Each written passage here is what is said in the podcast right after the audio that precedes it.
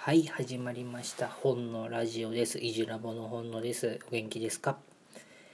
えーと、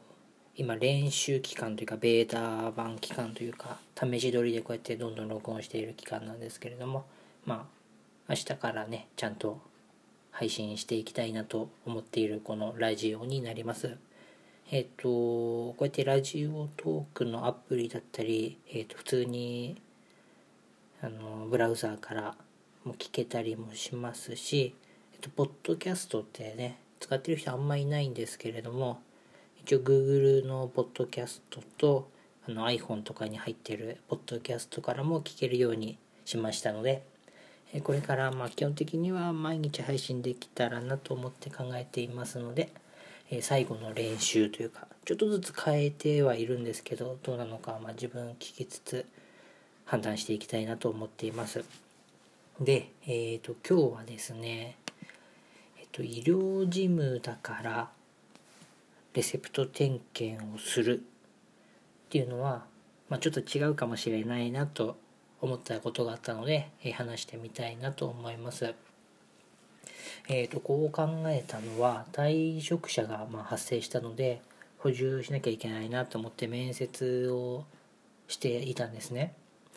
で、えー、と働いてる病院の考え方としては基本的に正社員を採用するっていうことであの動いています。何人かまあパートさんというかいるんですけれども基本的には正社員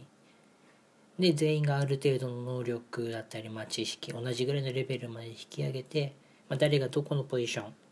あのいろんなポジションがあるじゃないですか受付やったりとか、まあ、カルテ周りのことやったりあの会計やったり、えー、とレセプト点検やったりとか、まあ、いろんな仕事があるんです。書類係やったりとか。その中で、まあ、る程度、まあ、同じぐらいどの人が辞めたりしても、まあ、同じようなレベルでできるようにってまあ、考えて正社員っていうのを採用していったんですけれども、えっと、そんな中でですね、えーとまあ、医療事務だからこそとか医療事務の花形っていうのはやっぱレセプト点検だと勝手なねあの思い込みというかあったんですけれども、僕の感覚的なものというかあの医療事務のステップアップみたいのがあってえーとまあ、最初未経験だったりした場合とか新卒の人とかはあの電話対応みたいなしたり、あのまあ、補佐的な仕事ですね。からスタートしてある程度病院のこととかが分かってきたら受付に立ったり、まあ、会計とかあとは案内業務的なことですね。そういうのをやっていってさらにま保険証とかあの公費の部分とかなんか覚えたら、まあ、診療費の計算簡単な外来のところからスタートしてあとはですね担当業務5年から増えていくと自賠責の方だったり労災、まあ、書類担当とか会計担当とか病院によってこの辺はまあいろいろあると思うんですけれども、まあ、業務の幅を広げていって、えーとまあ、レセプト点検もこの中に含まれていますね。レセプト点検もレセプト点検もできるようになって、えー最終的には急性期病棟の救急の算定だったりあの大きい病院だったら DPC だったり施設基準だったりと、まあ、どんどんやることはあるんですけれどもこんな感じで医療事務のステップアップとして増えていくんじゃないかなって勝手に考えていましたが、えーこの考えは古いのかなとも思うことが結構出てきたんですね。今の、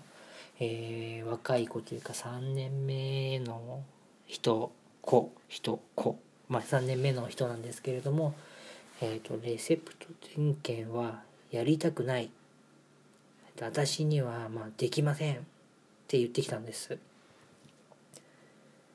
えーとまあ、その仕事ができないようなタイプではないんですよこの人は。僕と同じチームで働いていてあのー結構仕事パキパキできるタイプです。あのー先回りして準備もできるし仕事をする上での頭はいい方だと感じていました。チームで何が必要なのかなとかやらなければならない次やることは何かなみたいのを察知してあの補佐的なものはあの準備して行動してとても助かってくれています。いました。簡単に言えば、まあ、今の自分があの3年目で一番まだ僕のチームの中では下だったので自分がやらなければならないことっていうのをあの指示をしなくても考えて行動できるタイプの人です。なので発作的な仕事をする上での能力はとても高いです。なのでそろそろ次のステップに進んでもいいかなと思い、まあ、本人にも話してみましたがタイトルにもある通りレセプト点検はやりたくないできませんと、まあ、言うんですね。でこれ僕は結構その予想外の答えだったのでびっくりしました。えーと、僕の考えがやっぱ古くなってきてるのかなっていうのもあります。あの仕事っていうのは頑張って、ま幅を広げた方が楽しいしできることだったり知っていることが増えるのも楽しい。なんて考えていたんですね。その面はそういった面は必ずしもあるとは思いますが、えー、今回のその3年目にあたる僕のチームのアシスタント的な仕事をしてくれる人もそうだし他にもあの若い子って言い方あれなんですけど25歳以下ぐらいのこと話したりすると、まあ、似たような考えだったりもします。で僕自身もですね10歳近く離れているあの兄弟がいるので話を聞くとなんとなく分かりますね。なので、まあ、僕のこの考えがちょっと古いというかやりたくない仕事を無理やりやらせることの悪循環というかいいことってあんまないんじゃないかなと考えるようになりました。スポーツ選手とかでもあるじゃないですか優秀なそのプレーヤーだった人が監督としては成功できないみたいなちょっと編集入っちゃいました。で、レセプト点検をするための知識や、まあね、その査定返礼に対するプレッシャーをこう受けながら仕事をするっていうのは嫌だっていうのは、うん、分かるような気もします。でその人の10年後というのを考えた時にその今までの医療事務としてレセプト点検だったり医療事務に対する知識がない人っていうのは厳しくなるかもしれませんが、えー、こういった部分でアシスタントとして、えー、有能で自分の仕事っていうのを見つけられる人であれば、まあ、違った道っていうのはあるんじゃないかなと考えています。その中途半端に勉強をして挫折をしたり、まあ、苦しい思いをするくらいなら自分の輝ける場所で輝くっていうのも悪くないんじゃないかなと感じました。